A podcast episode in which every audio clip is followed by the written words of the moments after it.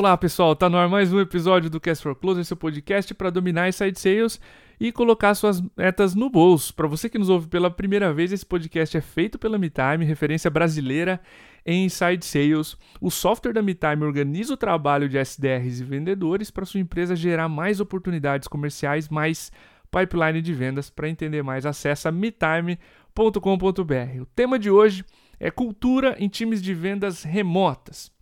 Você que nos ouve via aplicativos, a gente está fazendo um experimento hoje, transmitindo essa gravação via Clubhouse, a rede social de áudios. Esse é um experimento e, se der certo, a gente vai ter mais episódios aqui com a transmissão da gravação ocorrendo de forma simultânea. Como eu disse ao nosso entrevistado, cultura de vendas é algo que fascina e o episódio de hoje surgiu de um papo no Clubhouse, num fim de semana bem descontraído. E dentro de vendas é imprescindível que a gente tenha uma cultura forte, que a gente tenha uma cultura de performance, de time, de união, né, de entrega e de constância. Já faz quase um ano que a gente iniciou a pandemia e esse vendas remotas da tradução de inside sales virou venda de casa e não venda da empresa. Cultura é ainda mais desafiador nesse cenário. Então, o foco não vai ser a pandemia, mas vai ser cultura em times que já estão remotos há um bom tempo. Para conversar sobre esse episódio com a gente, sobre cultura em times de vendas remotas, a gente trouxe o Rodrigo Pinto, segundo episódio dele com a gente aqui no Cash for Closers. Ele é Senior Director of Sales na Resultados Digitais, agora RD Station. Rodrigo, esse papo começou lá no Clubhouse 2 semanas atrás, se eu não me engano. Seja bem-vindo aí novamente, cara. Fica à vontade para dar um oi para a audiência, para quem ainda não te conhece, enfim. Fala, Diego. Fala, pessoal. Tudo bem? Bom, obrigado pela apresentação, Diego. Poxa, eu tô envolvido com esse assunto há um tempo, né? Eu passei a primeira metade da minha carreira, né, como builder, construindo coisas, né? Como dev, arquiteto, gerente de projeto, etc. E a segunda metade como seller, né? Envolvidos em posições de marketing, vendas e, mais especificamente, construindo times de vendas nos últimos 6 anos. Então, é um prazer estar aqui para a gente bater esse papo, né? Eu acho que estamos num momento muito bacana, porque é um momento novo para todo mundo, né? Onde as trocas são mais ricas e todo mundo pode aprender com todo mundo. Então, vai ser um prazer aqui a gente bater um papo e, após a nossa gravação, também interagir com o pessoal que está aqui nos ouvindo no Clubhouse. Com certeza. Rodrigão, para a gente mergulhar no episódio de vez, cara, acredito que a gente deva, de início, nivelar e entender de ti o que é e o que se encaixa na cultura de um time comercial, tá? E fica à vontade para trazer exemplos práticos do que tu inclui ou tu exclui na cultura de um time. Beleza. Cordovês, acho que é importante, né, a gente falar de cultura no geral primeiro. No caso, a cultura nasce de um conjunto de crenças e valores de um grupo de pessoas, né? Esse grupo de pessoas pode trabalhar junto numa empresa, pode estar numa comunidade, pode estar num bairro, numa cidade, num país, né? E no caso da RD, o nosso Culture Code, ele tem 6 valores muito sólidos, né? A-Team, Excellence, Lean, Data Driven, Outreach e Customer First. Para quem que tiver curiosidade, a gente tem publicado um material rico sobre o nosso Culture Code no site da RD, basta procurar, né, RD Station, Culture Code. Legal. Que provavelmente vocês vão achar. E Rodrigo, além a gente deixa o link aqui, tá? Para o pessoal que, na descrição do podcast, pode seguir. Excelente, excelente. E além desses valores, né, a cultura deriva também de um modelo de gestão, né, principalmente da liderança. Então, as pessoas, elas passam a observar o que os líderes estão fazendo e a replicar aquele comportamento, né, que deve ser baseado nesses valores. E no caso de times de vendas, a gente olha muito integralmente e profundamente para esses 6 valores que eu citei na RD e a gente potencializa algumas características que fazem sentido para a nossa função, né? Como, por exemplo, integridade, disciplina, hard work e ownership. Né? Então, da gente ser dono do nosso futuro, da gente construir as soluções que a gente precisa. E aí, nesse sentido, a cultura, ela acaba sendo o chefe invisível, né? É o que você faz quando ninguém está vendo e quando ninguém está te pedindo para fazer nada, né? Então, acho que esse é o que vem mais a calhar nesse momento de trabalho remoto que a gente está vivendo aqui. E até... com certeza. Por favor. Segue. Não, eu ia só, né, a gente estava falando aqui, né, Cordovez, eu estava refletindo ontem aqui quando a gente trocou algumas mensagens sobre modelo remoto e etc. Eu acho que o modelo que a gente está vivendo hoje, né, nós estamos gravando esse podcast Sim. aqui em fevereiro de 2021, a gente está vivendo um modelo de trabalho pandêmico, que é diferente de um trabalho remoto, né?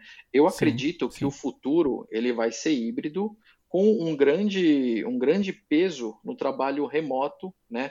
Mas eu acredito que a gente vai conseguir tirar vantagem também das interações humanas, que hoje a gente está privado disso, né? Basicamente.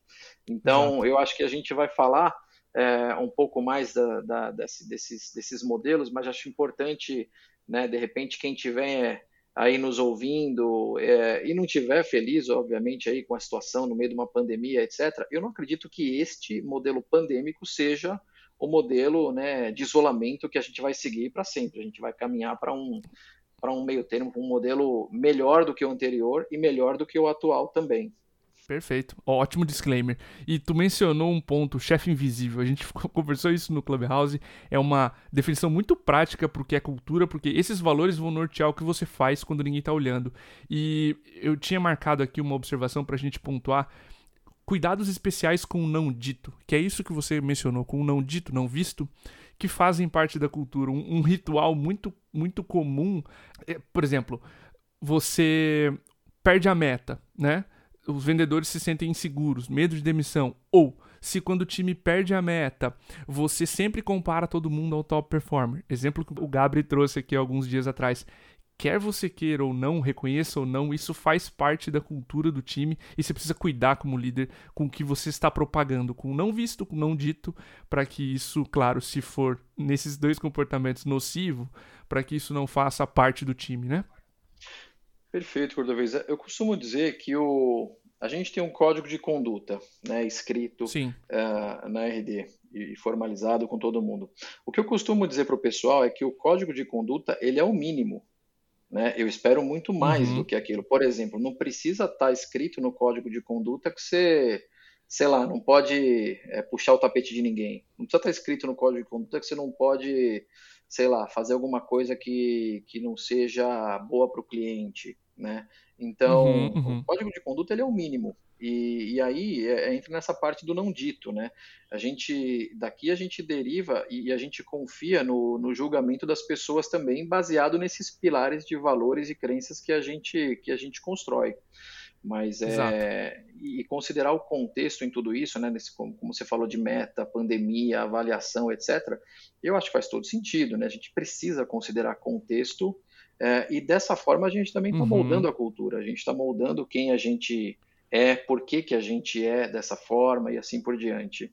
Ótimo, eu vou pegar esse ponto agora que você trouxe com a gente está moldando, né, a cultura. Quando a gente trouxe aqui o Deli Matsu, especialista em cultura, uma das tônicas, foi algo constante no podcast, é que cultura é algo mutável. E especialmente agora, nesse cenário onde a gente tem entradas, sempre, né? Entrada, saída de pessoas novas, e tá todo mundo remoto, pessoas que não conhecem o time presencialmente, agora fazem parte da sua empresa, da sua área. Que mudanças vocês, na prática, fizeram nesses rituais, ou enfim, para que essa nova cultura remota fosse tão forte, tão... característica quanto a presencial, já que a gente está falando de moldar, né? de se mudar o tempo inteiro. Perfeito.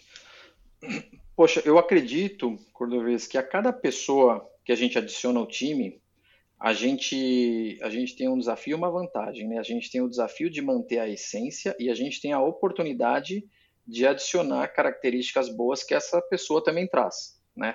Então, acho que essa é a principal preocupação, seja no modelo remoto, seja no modelo presencial, como é que eu preservo a essência e como é que eu dou abertura para as pessoas também adicionarem características boas que elas tragam com elas, né? E aí, eu acho que esse é um ponto muito delicado e por isso que eu começo a construção da cultura na contratação, no processo de contratação. Sim. Então, ali, bom, a gente faz o primeiro... acho que como todas as empresas, o primeiro filtro nesse sentido, mas eu digo que a gente vai além na RD. Eu participo de todas as entrevistas finais de pessoas que vão entrar no time de vendas, né? A gente tem um time de mais ou menos 100 pessoas hoje em vendas e eu faço questão de entrevistar todo mundo por alguns motivos. Esse é um deles, né? Ter certeza de que aquela pessoa tem um fit cultural, né? Além de fazer um assessment de inteligência emocional, né? E também para me certificar que todo o time da RD, seja os times de vendas, de Talent Acquisition, estão trazendo pessoas com o potencial de serem pessoas líderes de classe mundial, né? Então, esse é o objetivo. E para manter essa cultura no ambiente remoto, eu acho que é ainda mais importante a gente ter uma comunicação clara e assertiva e objetivos claros, né? Objetivos claros com playbook, com processo. Quanto mais claro a gente tiver nesse sentido, mais velocidade a gente vai rumo aos nossos objetivos.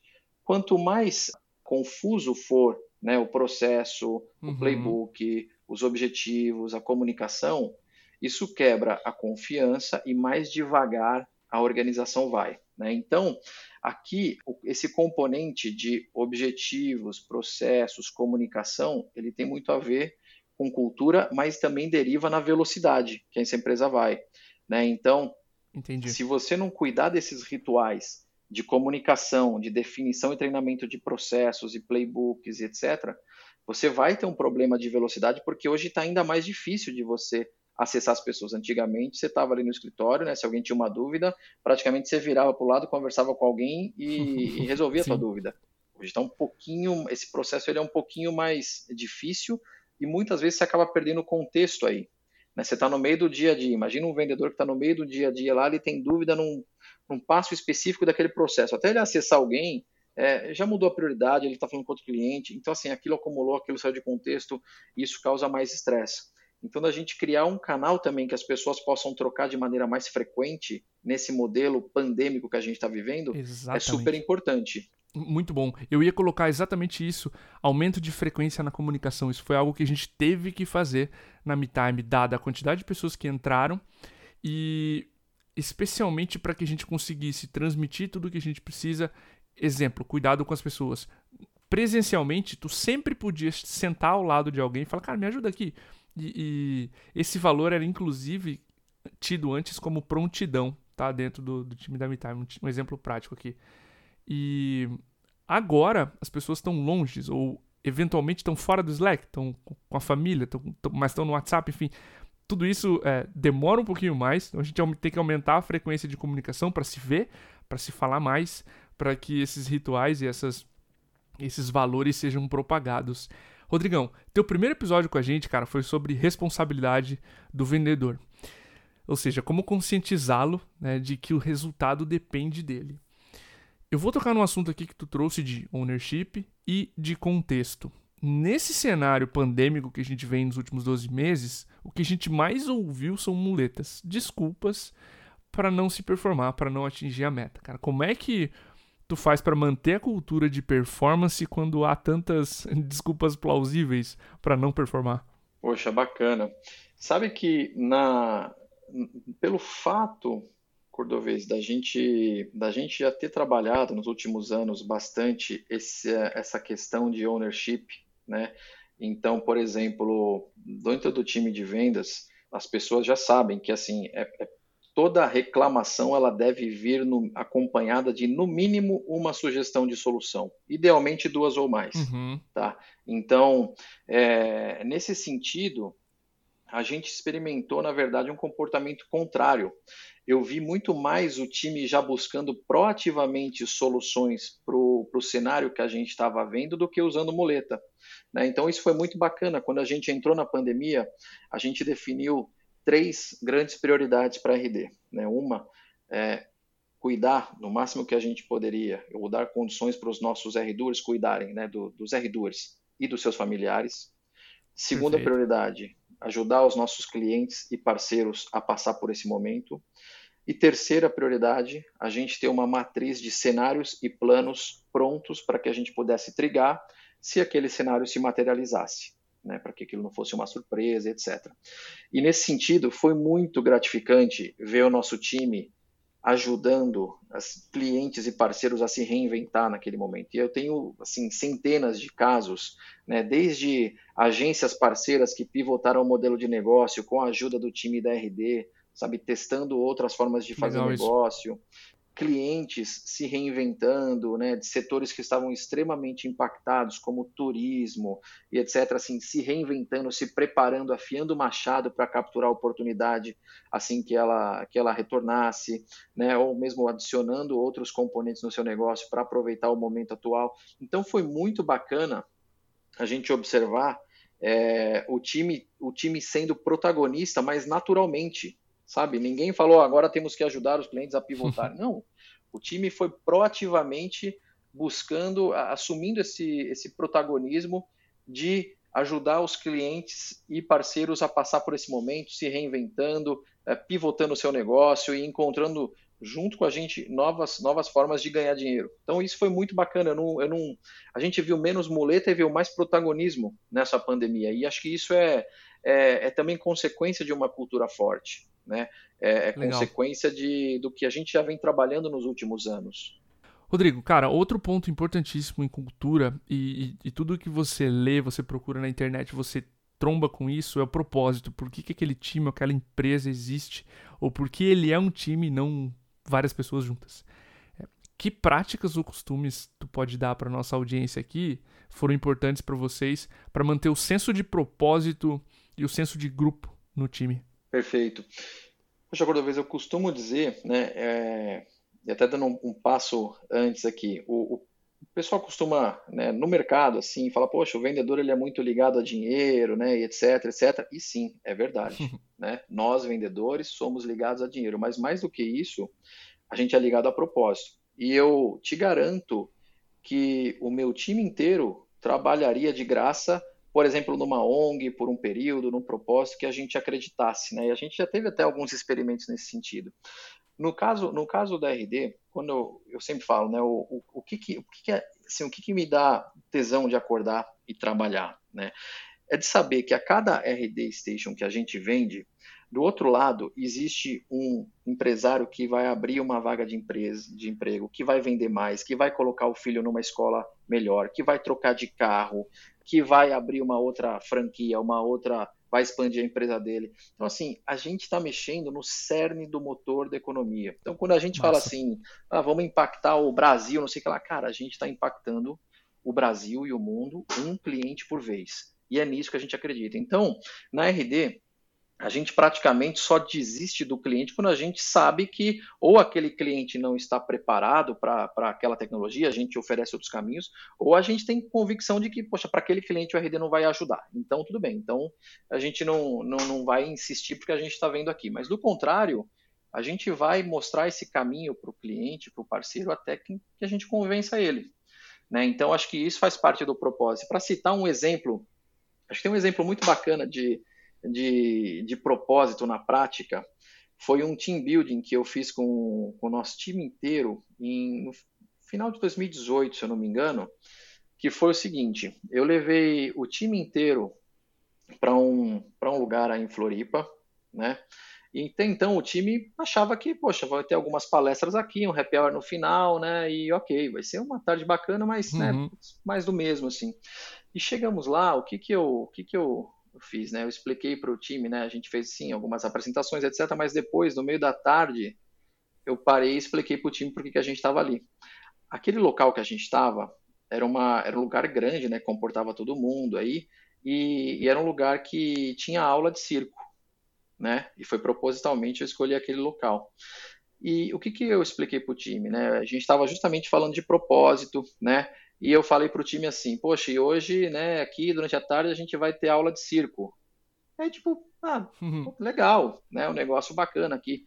Só que agora eu vou trazer um componente aqui para adicionar o propósito. E eu de fato já tinha feito aquilo. Eu expliquei para o time que mais ou menos 5h30 da tarde ia chegar um ônibus cheio de crianças carentes de uma comunidade aí em Floripa que nunca tinham tido a oportunidade de assistir um circo. E eu contei para eles que eles iam ver uma apresentação de circo de verdade. E agora estava na nossa mão aprender a fazer malabarismo, mágica, etc., e preparar uma apresentação em mais ou menos 2 horas e meia, 3 horas, porque as crianças iam chegar, elas queriam ver um circo. E assim, foi animal, foi muito gratificante ver todo mundo, assim, aquilo que você tinha medo de fazer, aprender aquilo, aquele malabarismo, aquele movimento, subir lá naquele tecido, etc.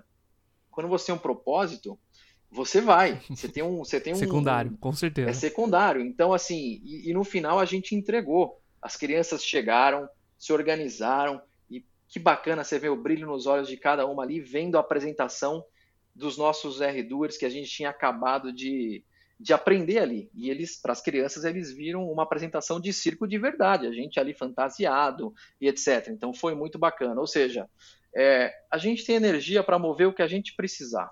Né? Se a gente estiver com o propósito alinhado, correto, ali, a gente vai mover montanhas. Então, o propósito ele é fundamental para que a gente possa andar na mesma direção com velocidade. Né? Então, eu gosto muito de citar esses exemplos, porque se a gente não conhece isso, fica mais ou menos, poxa, né, o vendedor ainda é aquela caricatura do passado, que, nossa, ele vai tentar te empurrar alguma coisa. Não. Né? A gente resolve isso com o topo de funil, né? Não precisamos empurrar nada para ninguém.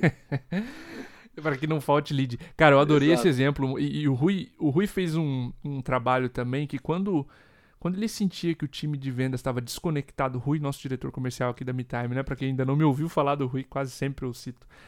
E em tempos pré-pandêmicos levou o time comercial algumas vezes em clientes para ver os vendedores usando, falando e contando histórias. Acho que essas histórias, elas movem o senso de propósito. Teve um dos clientes onde a gente entrou e era uma organização gigantesca com pessoas que estavam estagnadas. Elas resolveram ir para a célula de Inside Sales e, Rodrigo, elas foram promovidas com um salário muito maior, todas.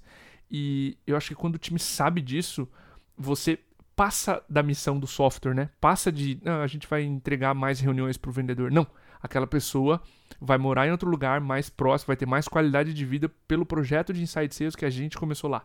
Então, acho que essas histórias são poderosas para mover o time em o que você faz tem algo maior por trás daquilo de sentar e apertar teclinhas de plástico no computador, né? Tem sempre uma história a mais para a gente trazer, isso é fantástico. Não, com certeza, Cordovez. E eu ligo, né, esse ponto. O propósito, quando a gente fala propósito, não é só o propósito da empresa, o propósito do mercado. É o teu propósito pessoal, como você falou, né? O que eu quero? Sim. Eu quero dar uma condição melhor para minha família, eu quero ajudar mais pessoas, eu quero, construir alguma coisa. Cara, você tem o teu propósito e isso também te motiva, né? Então faz com que você caminhe nessa direção que você está buscando. Senão a gente vai ficar andando em círculos, né? Sim. Cara, pra gente finalizar aqui, pelo menos as perguntas, e vamos passar para as perguntas do pessoal que tá no Clubhouse agora acompanhando. As 4 primeiras perguntas, as dúvidas que eu tirei aqui contigo, foram relacionadas ao time, né? E você mencionou naquele papo que deu origem a esse episódio aqui, o papel dos coordenadores. Eu quero entrar exatamente nas lideranças. Cara, qual que tu acredita que é o papel dos coordenadores, dos líderes, das pessoas que estão imediatamente ao lado dos vendedores, né, como líderes, na cultura de um time forte? Poxa, é essencial, talvez o papel mais importante, Cordovez. Eu costumo dizer que uma empresa é capaz de bater a meta de vendas com vendedores ruins e gestores bons.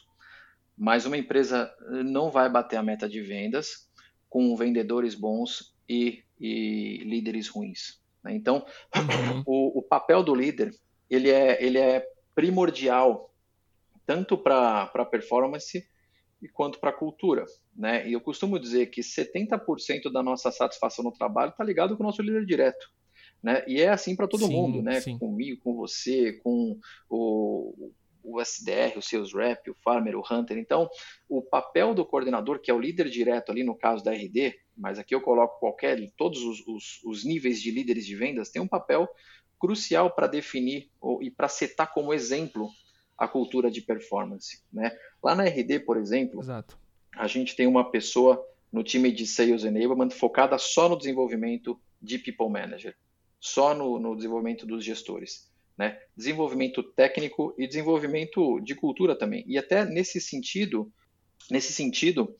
eu escrevi um programa de formação para líderes de vendas, que a gente está entregando esse ano para os nossos people managers na RD, onde a gente trabalha os 8 skills que eu julgo super importante para você ter um líder de vendas bem preparado, né?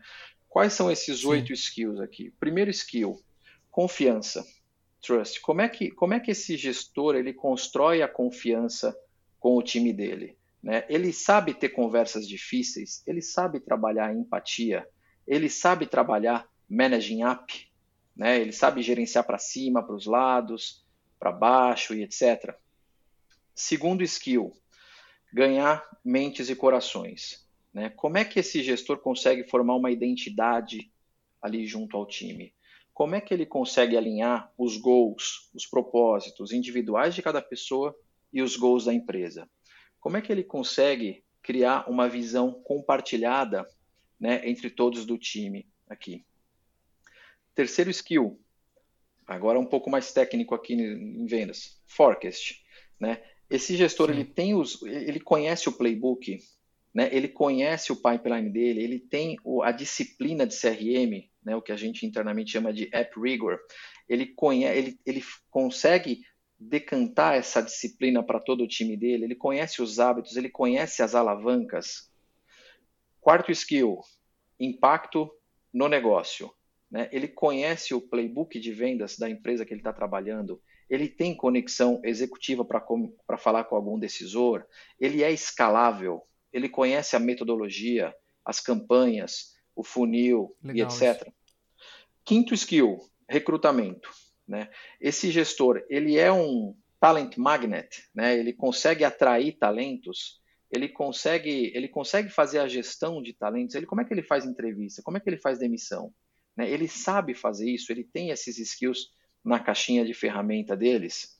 Sexto skill, coaching, né? Esse gestor, ele tem accountability pelo desenvolvimento do time dele, ele sabe dar feedback, com que frequência, o quão específico, acionável são esses feedbacks. Ele consegue rampar uma pessoa que começou no time dele agora, para que essa pessoa se torne produtiva no menor tempo possível. Ele conhece, né, os comos e porquês de tudo que acontece na organização. Sétimo skill, time management, né? Essa pessoa ela consegue ser produtiva, ela consegue empoderar os outros, ela consegue delegar, ela consegue avaliar, ela tem skills de project management, ela é replicável, em certo sentido. E oitavo skill, cross-functional, né? Essa pessoa consegue trabalhar de forma colaborativa, ela é inovadora, ela dá valor para as relações fora da área de vendas, com marketing, com CS, com produto, ela consegue, né, filtrar o barulho de outras áreas também e fazer o time dela focar. Legal, isso. Então, esses são 8 pontos que ajudam, assim, não só tecnicamente os skills de vendas, mas ajuda você a disseminar a cultura. O que eu constato é que muitas vezes os gestores, eles são pessoas ótimas, mas em alguns pontos ali faltam alguns skills. Por exemplo, se o gestor ele não conseguir fazer conversas cruciais e chegar lá um vendedor dele e falar: poxa, minha meta aumentou, cara, você sabe que isso aqui não faz sentido, cara, me mostra como é que, né, isso aqui tá certo. E ele não souber explicar e ele titubear, ele vai perder a confiança. E se você não tiver confiança, você anda mais devagar, você tá metade da cabeça focada no trabalho, metade da cabeça focada no medo, você não confia, você, né? Então, assim, no final são skills que você consegue desenvolver nas pessoas e que você consegue fazer com que cada pessoa exerça melhor o seu papel, né? Eu sou a favor do pensamento de que eu consigo transformar qualquer pessoa num vendedor ou num gestor de vendas, né? Eu só preciso do treinamento correto e, claro, da vontade dessa pessoa em percorrer esse caminho, né? Nós dois aí, né, Cordovês, como bons triatletas, gostamos de usar o exemplo do esporte, né, na vida corporativa, mas às vezes para você fazer um Ironman, você vai precisar entender como é que o teu corpo se sente ali no quilômetro 5, depois no 10, depois no 20, depois no 35, né? Não adianta você ir direto para o 42 da corrida ali, né, depois de 180 de pedal. Então, eu acho que saber que existe uma jornada a percorrer e que essa jornada vai te lapidar ela é essencial. E é uma jornada legal, é uma jornada gostosa, porque você impacta diretamente na vida das pessoas, né? Com certeza. Mestre, só posso te agradecer pelo teu tempo, por, inclusive pela ideia, por puxar esse ponto de trazermos aqui para o Clubhouse a discussão. Te agradecer pela agenda, foi corrido, conseguimos agendar tudo aqui, gravar. Mais uma vez, cara, fica à vontade para dar um abraço, para deixar aqui teu contato, né, para as pessoas que vão ouvir esse episódio quando ele sair agora e quiserem contatar você, enfim, quiserem de repente fazer parte do teu time, gostaram de ti como líder, enfim, fica à vontade. Poxa, obrigado. Eu que agradeço a oportunidade, por duas vezes, né, as portas estão sempre abertas para a gente conversar. Para quem gostou do papo, quiser conhecer mais sobre a RD, vou pedir para o Cordovez também deixar o link aqui, que é fácil de encontrar. Mas a gente está sempre contratando, né, a gente tem muitas, para não falar o número exato, a gente tem muitas vagas para contratar em 2021, no time de vendas, time de engenharia, marketing, CS... praticamente a gente tem vagas em todas as áreas da RD e a gente está sempre a fim de falar com gente boa, a gente está sempre a fim de trocar e de trazer gente que possa agregar positivamente a nossa cultura, o nosso time. Vai ser um prazer a gente conversar e estender esse papo aí também. Show de bola, obrigado mais uma vez. Para você que ouviu até agora esse episódio, um abraço e até o próximo.